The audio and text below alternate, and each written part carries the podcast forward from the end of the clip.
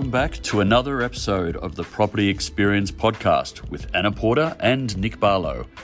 This podcast will take you behind the curtain of the property market nationwide. Welcome to another episode of the Property Experience. Today we are talking about the checks and balances all investors need to do before buying a commercial property. So we have an exciting new format and an exciting new co-host, Nick Barlow from Suburbanite, formerly from Herron Todd White Valuers. So I'd love to know a little bit about your background, where you've been, what you've done in the property space. Uh, well, thanks for having me on. Um, basically, yeah, I've been in property since I left school, so over twenty years. Um, if you didn't I, feel old, you now do. I, now I think about it. Um, yeah, went straight into property, worked for a couple of local agencies, did things like sales, um, property ma- um, management, commercial property management, residential property management, those kind of things. Uh, whilst I was studying um, at U T S, uh, doing uh, property economics. Uh, following that, um, I launched into valuations, where I worked at Herron Todd White for uh, almost thirteen years, uh, doing valuations for residential and commercial properties. Yeah, fantastic. Yeah. Based out of Sydney? Out of Sydney mainly. Uh, also did some work in Canberra and Wollongong along that time. Yep, and had the commercial team working under you, so you had a few guys that were reporting up to you, you were reviewing their work, things like that. So yeah. Fairly senior role there. Yeah, my latter sort of five years at, at Herron Todd White was in the commercial division, and I had ran a team of about five at the time, yep. um, in Sydney Metro.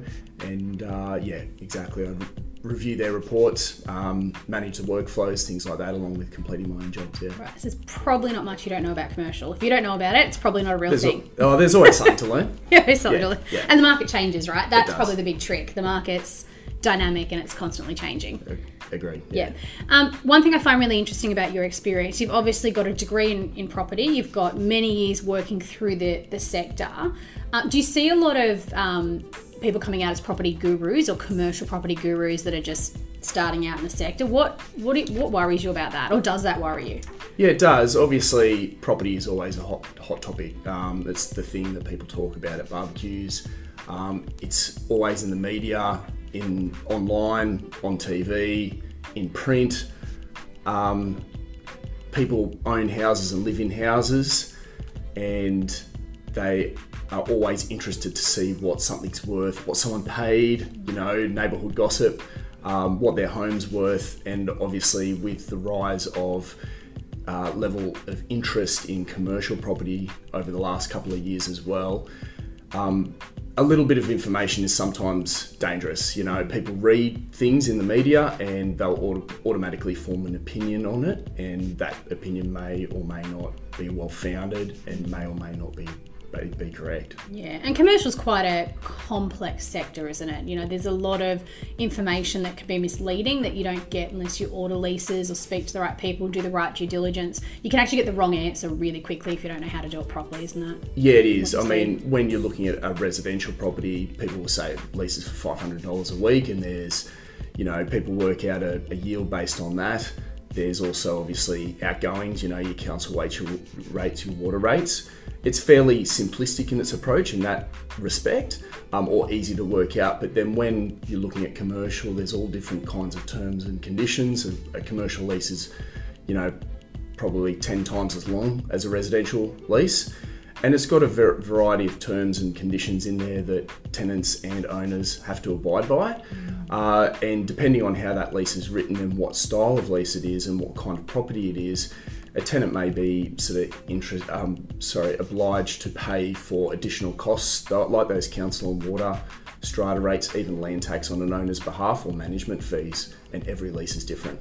Yeah, and what are some of the biggest traps you see people fall into when they are investing in commercial? Where do they miss those pieces of information? I think it's, um, like I read a lot of information memorandums that are presented by, by agents, and... You're not about to tell me the agents don't tell us everything, are you? Well, maybe.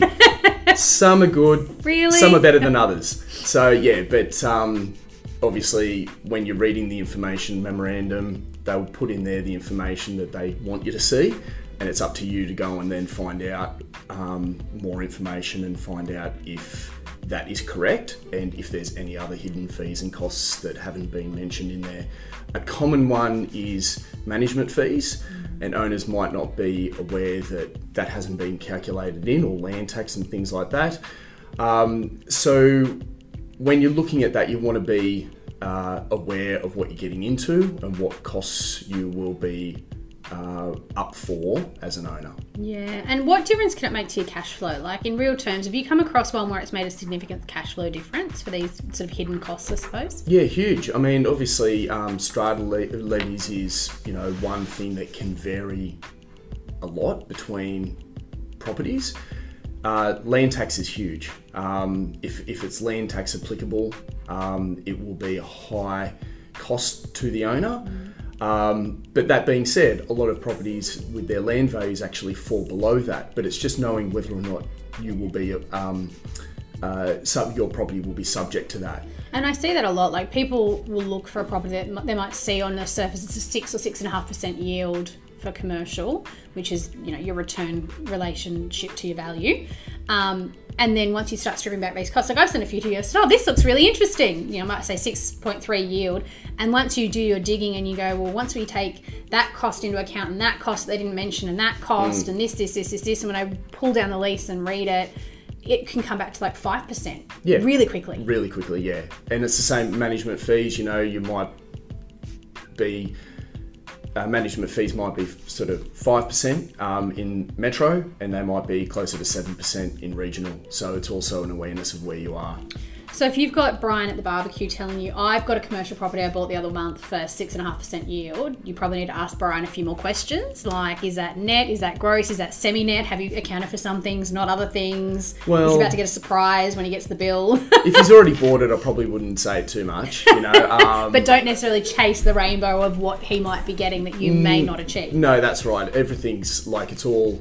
on face value, it looks good, mm. but there's obviously more to it. Yeah. So let's say you're valuing a place that has multi-tenancies, four or five tenants, and you're going out and comparing it to other properties that have sold with also four, five, six tenants.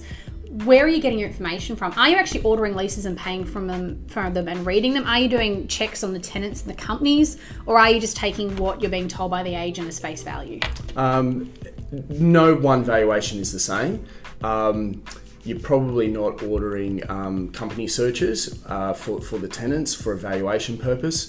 But, but if you're buying it, would you? If you're buying it, you would consider it. Yep, yeah, or get the solicitor to even. Yes, uh, yeah, that's right. For the subject property, yeah, definitely. Yeah. Not, maybe not for properties you, you're comparing it with, but for the subject property, yes, uh, you want to find out who your tenant is, especially if um, you've got five tenants and one of them is a is an anchor tenant or, or a tenant that that so what does that mean as an anchor tenant?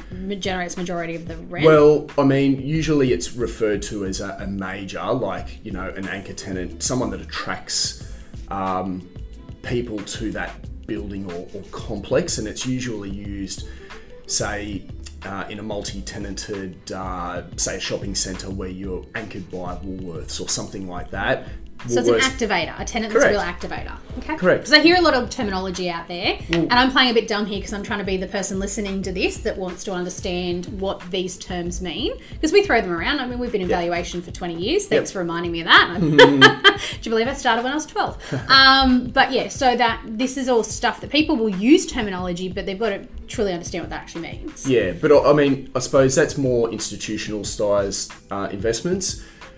I'm sort of referring it to it if it's a, a smaller investment, say sub five million dollars, you've got five tenants. I'm just saying if there's if there's a tenant that is responsible for, say, fifty percent of that income, you want to be really certain with that one because yeah. the others might change over a little bit more. Uh, whereas if that main tenant moves out, you've automatically lost fifty percent of your income in one hit. So you want to have a really secure lease in place and a lease tail, which is the length of time, or whale, which is the length of time remaining on those leases. Um, options uh, are also common within commercial leases as opposed to with residential leases. And that basically means there's an option to extend the lease in the tenant's favour. So it's nice to have as a as an owner, but it's for the tenant's benefit for them to either take that option up or not take it up and move out. So now I'm asking a lot of questions around due diligence, which seems to be the topic whereby default we're covering because Nick so, knows so much about this. Um, we we see, uh, I've seen your due diligence reports when you put forward a property for a commercial investor to buy. They're about sixty odd pages. I find them really good bedtime reading material when I can't sleep. But they're important, right? Everything yeah. in there represents something of importance. Um, so I suppose my warning to anyone listening is if you've got a professional consultant, buyer's agent, investment advisor, whatever that might be, working for you that's giving you a six or seven page due diligence report, it's probably not detailed enough if it's commercial, I would imagine. No. Especially if half of it's copied and pasted. Yeah, no, I wouldn't I wouldn't imagine that, you know, anything that length is is uh, going to cover everything. Uh, you want to look at things like, you know, your zonings, um, obviously. Um, a big one at the moment probably is um, is flood overlays, mm, uh, yeah. which are accessible uh, online, uh, but you've got to know where to look and you've got to obviously check it. So um, that that's a major one, and obviously uh, with recent flooding as well, um, that's a big impact on uh, insurance costs, which is probably another thing that we didn't mention earlier with regards to those outgoings. Mm. So your insurance costs may or may not be covered by by tenants, mm. um, and with the increase in those premiums, that can quickly erode that net income, like we talked and about. And that before. Can be a big range. That can be Massive. three or four thousand a year, or fifteen to Huge. twenty thousand a year Correct. in some cases. So you want to be getting a, a quote or a couple of quotes for insurance purposes. And using an insurer that specifically does commercial, not just a resi trying to figure out how they place that random policy. Yeah, definitely. You know, they, they're interested in where the property is, obviously what it's made of and the size of, of, of it and things like that, but also even the tenant's, um, uh, the use and, and the tenant uh, business. So how risky it is. Like Correct. if it's a kitchen, there can be kitchen fires. If there's runoff of oils and lubricants and things in a yep. mechanics workshop, they'll weigh all that into Correct. the risk, won't they? Yep. And then also what it's made of. Asbestos obviously is one that yep. can be quite prominent in commercial. You can get asbestos roofs, the old Super Six packs, um, that will be come at a cost for insurance because there's a risk there. Definitely. So, I mean, yeah, what you want to be doing is getting a couple of quotes beforehand so you don't get a rude shock at the end. Yeah, mm. excellent. And that would be before you've been in an unconditional contract, because otherwise it's too late once you're in that unconditional contract, I'd That's imagine. That's right, yeah. So there's a bit of a process. It's not also just about doing due diligence. It's knowing what to do and when, because there's a cost and a time investment, mm. but it's also making sure you get all the answers back before your contract is fully unconditional. Otherwise, you're in a world of hurt. Yep. So some of those key things is understanding your tenant, understanding where your rental income's coming from and how much it actually is in your pocket, um, understanding the the use of the building and if it's compliant with zonings and things like that, environmental overlays. Uh, what about things like, and obviously the market, vacancy periods yep. and rates, and there's not yep. really a centralised database that says here's all your vacancy rates is there. It's not that easy for commercial. No, it's not, um, but you want to be aware of what is happening in the marketplace, and you want to be uh, realistic when you're thinking about how long a property might be vacant. So there are percentages, vacancy rates in terms of a percentage of what properties sit vacant as opposed to leased, um, but the actual uh, time that it will take to find a tenant um, will be dictated by the marketplace at the time mm. and the type of property. And then on top of that as well, a common thing, depending on the market conditions and whether or not uh, it's in it's a uh, in lessor's favour or, or tenant's favour, as opposed as you know we, you've got the strength of the market, and in a market where there's a lot of vacancy, a tenant will have more negotiation power, and they might negotiate a period of rent free as well. So it might take you six months to find a tenant, and it might then be that you offer them six months rent free, so it's actually twelve months without rent. Okay, and so those incentives are very common, aren't they, to give those rent free periods? So you've got to count that into your period with no income. Yep. So, and then fit outs as well can be common as well. So you might be paying for some of that fit out as yep. well to get a tenant in, which could be costly. It's usually one or the other, yep. um, but yes. Okay, so some of the things to consider there. So vacancy periods, um, you know, four to six months wouldn't be uncommon, I'd imagine. Mm. Even in a good market, you've got to go through a process of advertising. Legals take a month or two in themselves because you go to a solicitor often. There's a bit of a journey there. What's some of the worst ones you've heard? I know you talked about a physio a little while ago. How long was that vacancy? Walk us through that example as a case study. The, the physio in Northern Territory, yeah, that was just near Darwin, and the property was fairly modern. It was about six years old. And it had a, te- a tenant in there that was a physio, and um, I spoke with the agent, and it was quite an interesting conversation uh, actually, because what happened was they they had a five-year uh, lease on there, and then they had uh, they actually occupied another space in the building as well. So it all looked really good. And on, on paper, which on often paper, it does. And then on further Is it chats, the agent's job to make it look good on paper, do you think? one hundred percent. But um, as as we talked more and, and talked about the building and things like that, what she actually divulged was that it was the first time it had been leased. And after six years. Six years. So wow. It had been vacant for six years. So whilst it looked great... And that great, wasn't that regional, was it? Obviously the Darwin no, was, market is struggling. We don't invest there at the moment for this type of reason. But it wasn't a regional, regional property, was it? No, it was pretty close to Darwin Airport. It was on the main road, um, on the highway actually, but... Yeah, the, the the development had been, well, the, the building had been developed and, and then let up. Uh, however, it hadn't been fully occupied in yeah. that whole time. Wow. Mm. So, you know, you could have your on-paper tick boxes of something modern, tick, at a price point under seven or eight hundred thousand, tick, capital city suburban type area, yeah. tick, depreciation, depreciation, tick. Well, you get heaps of money back off tax if you don't have a tenant for a couple of years or six. Um, that's one way to save on tax. Um, Current lease tail, nice long lease tail, yep. tick. Medical style tenant, yep. tick. Established business, yep. They've tick. Expanded into this space. Over six year, um, sorry, over six percent yield. You think you said on that one? Oh yeah, easy. Yep. Yep. Tick. But there's a big but. If you don't do that extra layer of due diligence, you would never know that when you lose that tenant, if you lose that tenant, not if, when, you could sustain another three, four, five or six years of vacancy, because obviously there's something in the market that's not getting that take up. That's right. And that, that property had actually been um, brought to me by a client who had seen it online and said, what about this? Yeah. And I followed it up and we discussed it. And as soon as I told them about the vacancy period, it was... they put a red pen through it. But if you're not asked, hadn't asked the extra questions, like a lot of investors don't, they go tick, tick, tick, tick, tick, lots of ticks. Yep.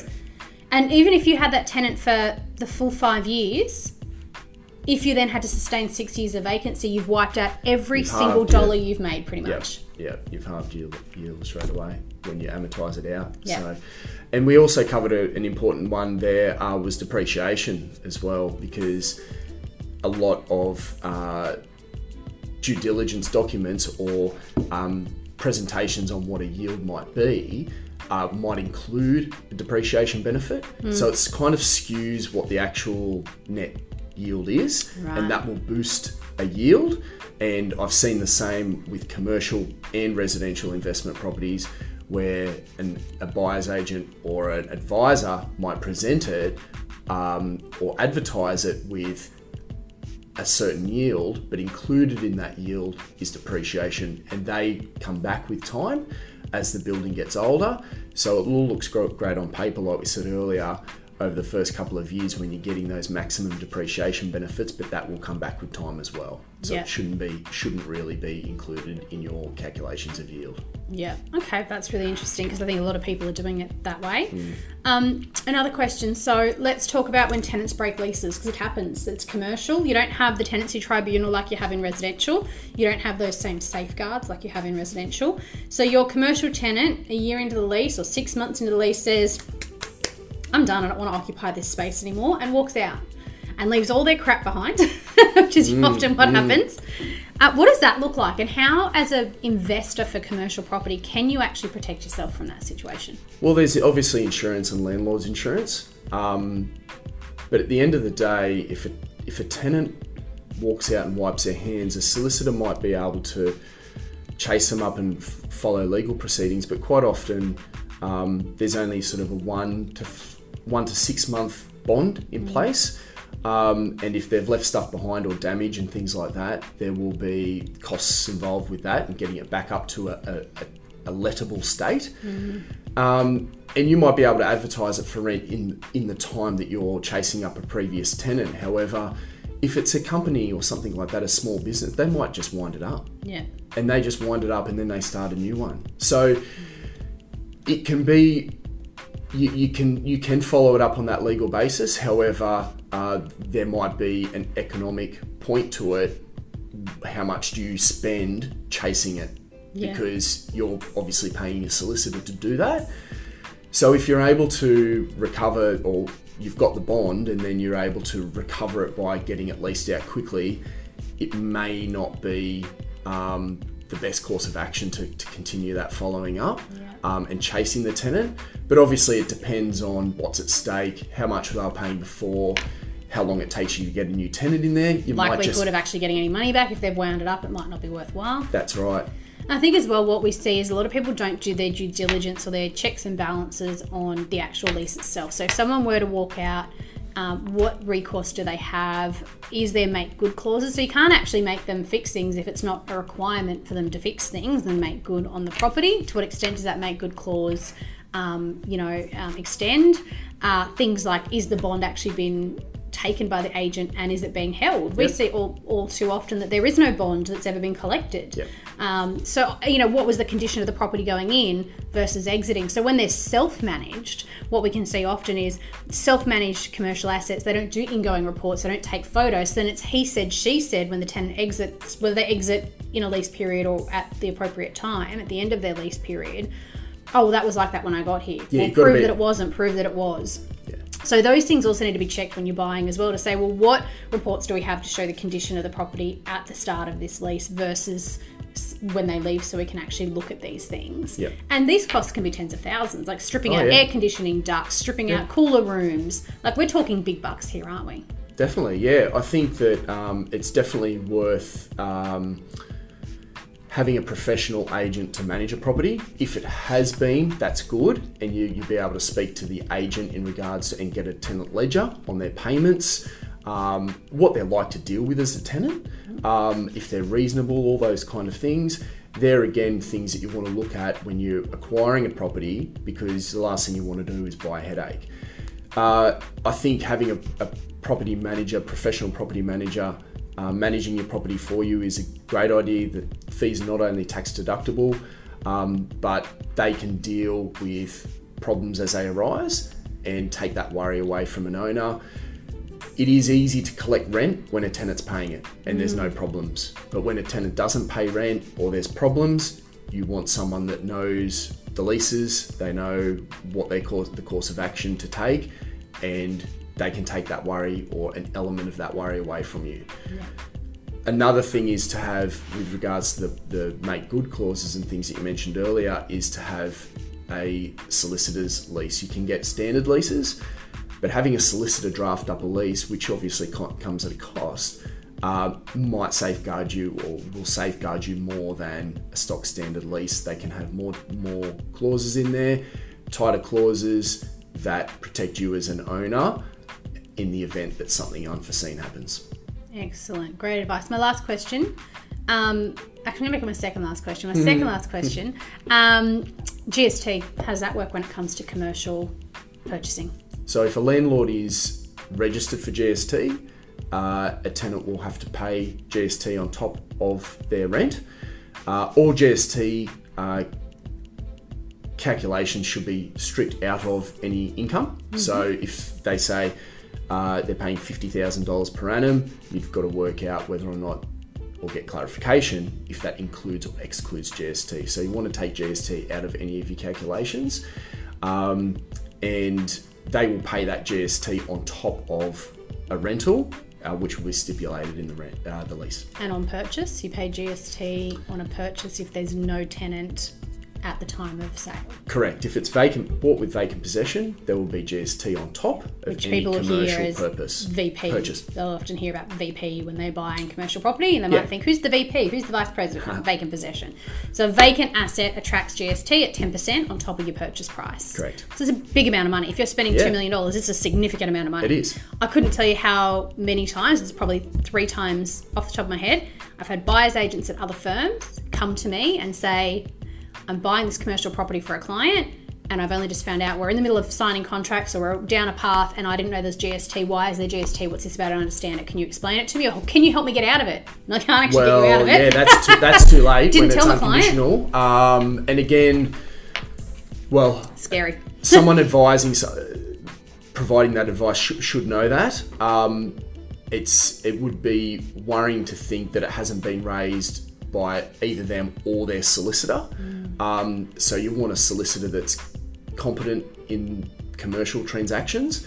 So, yeah. I think their concern was they were about to send it to the solicitor, and the solicitor would raise it, and the client would say, why didn't you tell me about ah, this? Why are right. we at this stage of the process? Well, maybe then they hadn't gone into unconditional contracts, hopefully, but yes, you've got to have that amount of money set aside, and you there are G S T concessions where you can claim it back, but you've got to have the money in the first place. And some buyers have their own businesses that they can put a lease through their own businesses and things like that. There are some structures that are legal and can work, but yep. obviously you talk to your solicitor about that. Yes. But the average mum and dad doesn't have a company sitting there ready to take up a lease on a commercial property no. randomly. Um, that will be more so a strategy that ties into your own business needs and yeah, things like right. that. So, yep. so there are some ex- exceptions to how that works. Yes. Yep. But again, a solicitor needs to look at the legalities and the practicality of whether that works and whether your business can sustain that additional rental. Correct. And what, what that weighs up against with the the G S T implications and things like that. Yeah. So, okay, now my last question. Mm. Um, would you invest in commercial property yourself? And if so, what kind of commercial property? What would be your preferred asset class? Location generally versus asset class? I would. Um, obviously, with commercial, it's a, even though, say, you might look at a five or seven hundred thousand dollar property and compare that back with residential and go, well, that's affordable. There are obviously more costs involved. We've talked about the solicitor's leases, uh, we've talked about the G S T if it's vacant, but also commercial loans uh, require a higher deposit than residential loans. So there's you, you need more cash sitting there for a commercial property acquisition. So yes, I would. Um, I would probably be more attracted to something in the industrial space. It is something that obviously has, there's been a lot of media talk about that in the last couple of years and its resilience in COVID, uh, as opposed to the struggles of a lot of office and retail.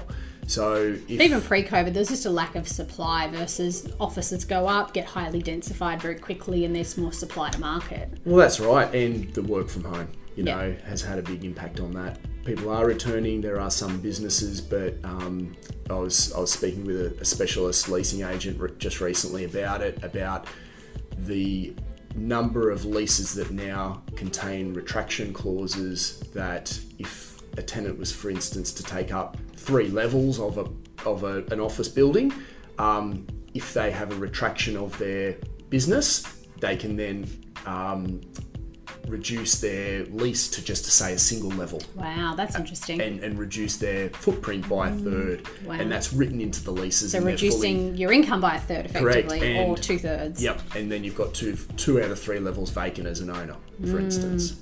That's interesting. Mm. So industrial um, type property, more capital city metropolitan areas as opposed to regional would be your preference, I, or do I you would. like regional? I would. Yep. Yeah. Metropolitan. Obviously, regional again.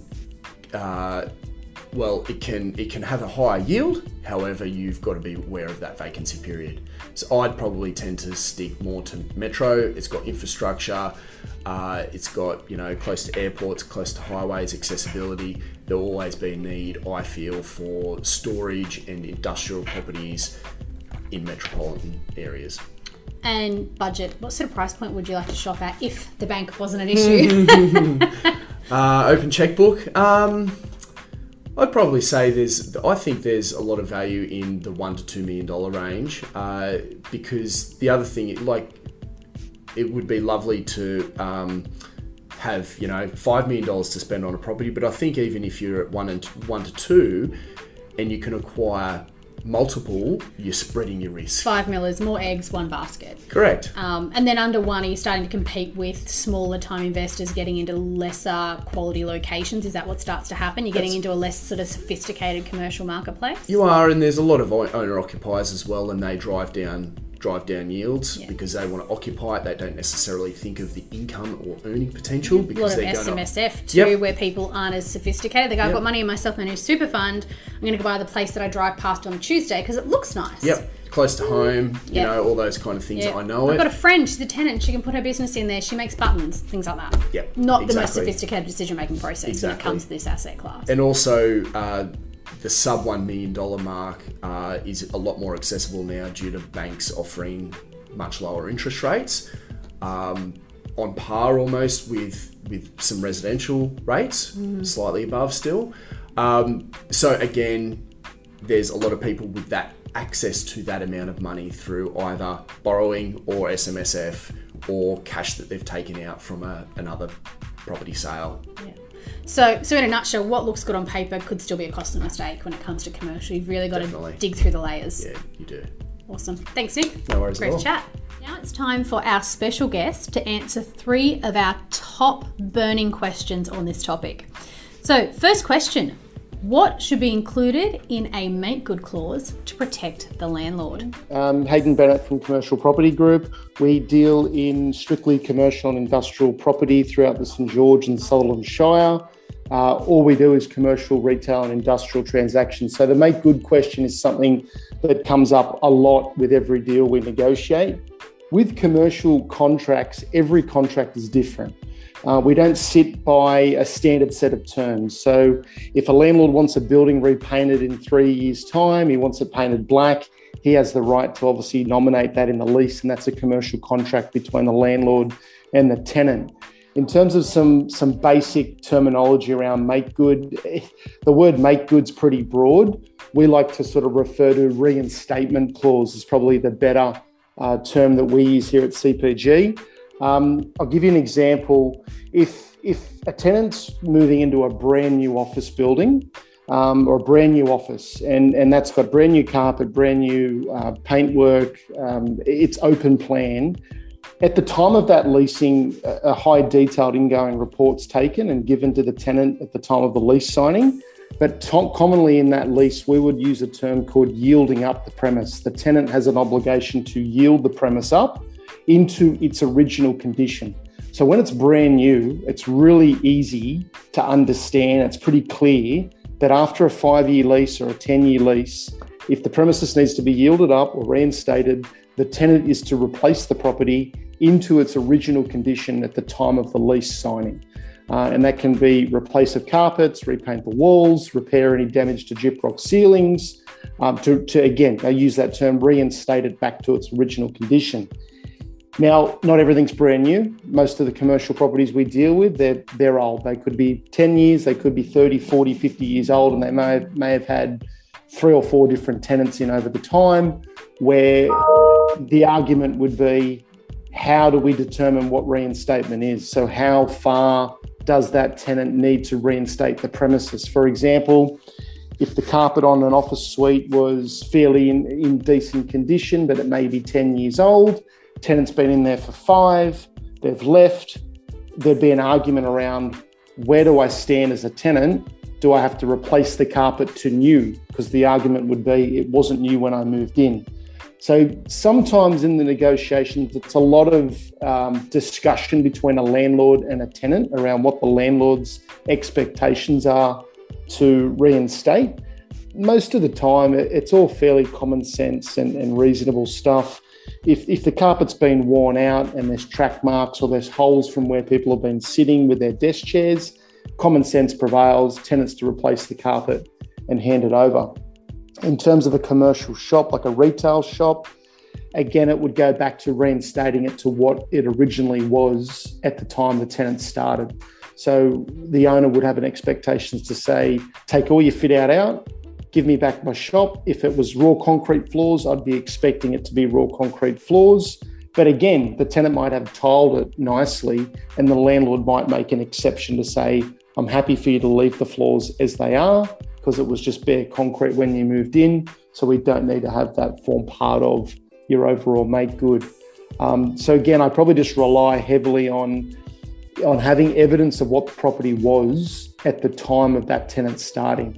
Now, we don't, not everyone has the luxury of having that history. For example, it could have been a tenant that started five years ago, they've sold the business, it's a new tenant that's taken over the business, they're in the property. They were never there at the time that the property um, was originally leased. So you've got to rely heavily on what records you hold as a managing agent or what records that owner's going to have to determine Uh, what the premise promises was at the time that tenant moved in. So make good something that we yeah we deal with a lot every time we have a tenant coming up to vacate, And it is fairly high level and in-depth discussions with uh, the tenant and the landlord on working out expectations. Um, when we when we find out what owners' expectations are, then we try and have the tenant meet them, or we meet them in the middle at some point. We also want to know, how much should a landlord be charging for a bond for a commercial property? Okay, that's another great question. And again, being commercial, you you get what you negotiate. So not every landlord has has an expectations around what the bond number is. Here at C P G, we commonly charge a minimum of three months uh, gross rent. And gross rent would be, it includes an outgoings component if the lease is paying outgoings. Um, and we also include the G S T component as well. Um, with bonds, you actually can't take G S T on a bond because the tenant can't make a, a claim on their B A S, but we just negotiate a round number. See, unlike residential where it's pretty simple, it's either four weeks rent or, or six weeks rent. In commercial space, it, it's what you negotiate. If an owner wants twelve months rent as a bond, he can ask for that, or he, she can ask for that, or if they want one month, they can. To determine the level of bond that's appropriate, as I say, here at C P G, three months is our threshold of, of the bond we want. That's enough coverage that in the event the tenant defaults, where they're more than fourteen days in arrears, um, they, the tenant might be unfortunately not travelling well, the landlord needs to exercise their rights under the lease, take possession of the property and at least recover the outstanding rent, and also have some coverage to cover some expenses that may that they may obtain on, on locking or locking that tenant out. Um, in terms of like looking at a tenant and working out, because most simple, tenants don't want to pay a lot of bond, right? So every tenant in a perfect world, they want to pay the minimum, owners want the maximum. Um, most tenants will obviously want to only pay one month bond or two months bond. We look at it as around what's the type of the property, Uh, what's the what's the nature of the business, and what impact are they going to do to that property? So, and again, on the application surface as well. So if we've got a lot of corporate deals we do, let's just say with like an A S X or a government uh, agency, they won't provide any bond. Um, they will try not to provide a bond, and they won't provide personal guarantees. But as an as an agent and an owner, you're making that calculated decision to say, well, I'm not putting in a mum and pop business in a proprietary limited enterprise. I'm putting in an A S X listed tenant or a government agency or a cooperative. Um, one would think that they're going to fulfill their obligations under the terms of the lease, and you may not accept a bond because it's a known household name and you're thinking, well, okay, I feel safe in having this business in there because they're credible. Everyone knows of them and they'll obviously perform well. Um, there could be, we've had plenty of instances where we've had tenants that on an application, like they, on the surface, it appears they've got a great business, but on an application basis, uh, we've got copies of bank statements and we're, we're really analysing um, assets and liabilities. And there's not a lot there to go by. In other words, there's not a lot of financial horsepower or backing. And they're about to sign on a rent for one hundred thousand dollars a year in terms of a commercial rent. They're prepared to provide a personal guarantee. But again, behind them, they might not have any assets uh, or anything for the landlord to give some comfort on or have some comfort. So that's where it could just come down to negotiation to say, look, based on the application that, that's presented, you know, we're happy to rent it, but we're going to need a bigger bond than three months. It might be a four-month bond or a five-month bond, or even for some instances, six months. Um, so again, I just keep highlighting the fact is you get what you can negotiate. Um, and also too, it's a matter of the owner being comfortable with, is there enough security on, on the lease for them to take um, a commercial view and a commercial decision to put that tenant in the property. My last question is, what are some of the red flags when selecting a tenant to be aware of? Okay, another great question. Um, I think from us, like from our experience here at C P G, we always find that the tenants that are really eager to move in ASAP, like they need it yesterday, that that for us is a red flag. It's like, what's the urgency? What's happened? Where are you moving from? Um, in, in our applications here at C P G, obviously we've got um, current premises that it's nominated that the tenant might be in. Um, we asked for, obviously, the landlord's or the managing agent's contact details to obtain a rental reference. Um, if there's nothing there and this tenant's come out of the blue and they want to start now and the deal sounds too good to be true, well, commonly that's saying, uh, yeah, it, it could be too good to be true. And therefore, there could be a pitfall where why does this tenant want to move in so quickly? Why are they prepared to pay everything up front? But behind the application, there's some missing gaps there. The, the red flags could be, has that tenant been evicted out of their current premises? Um, that's one. Two, there could be a partnership dispute where it could be, for example, two business partners that own a joinery business. They have a blow up. One partner's leaving. He's trying to set up a new shop. And we're not getting all the information as a managing agent or a leasing agent. We're only getting half the story. So we're obviously trying to work out what's going on here to understand, is this tenant a viable and suitable tenant, or is something gone a bit pear-shaped on their other venture, um, which we need to be concerned and aware about?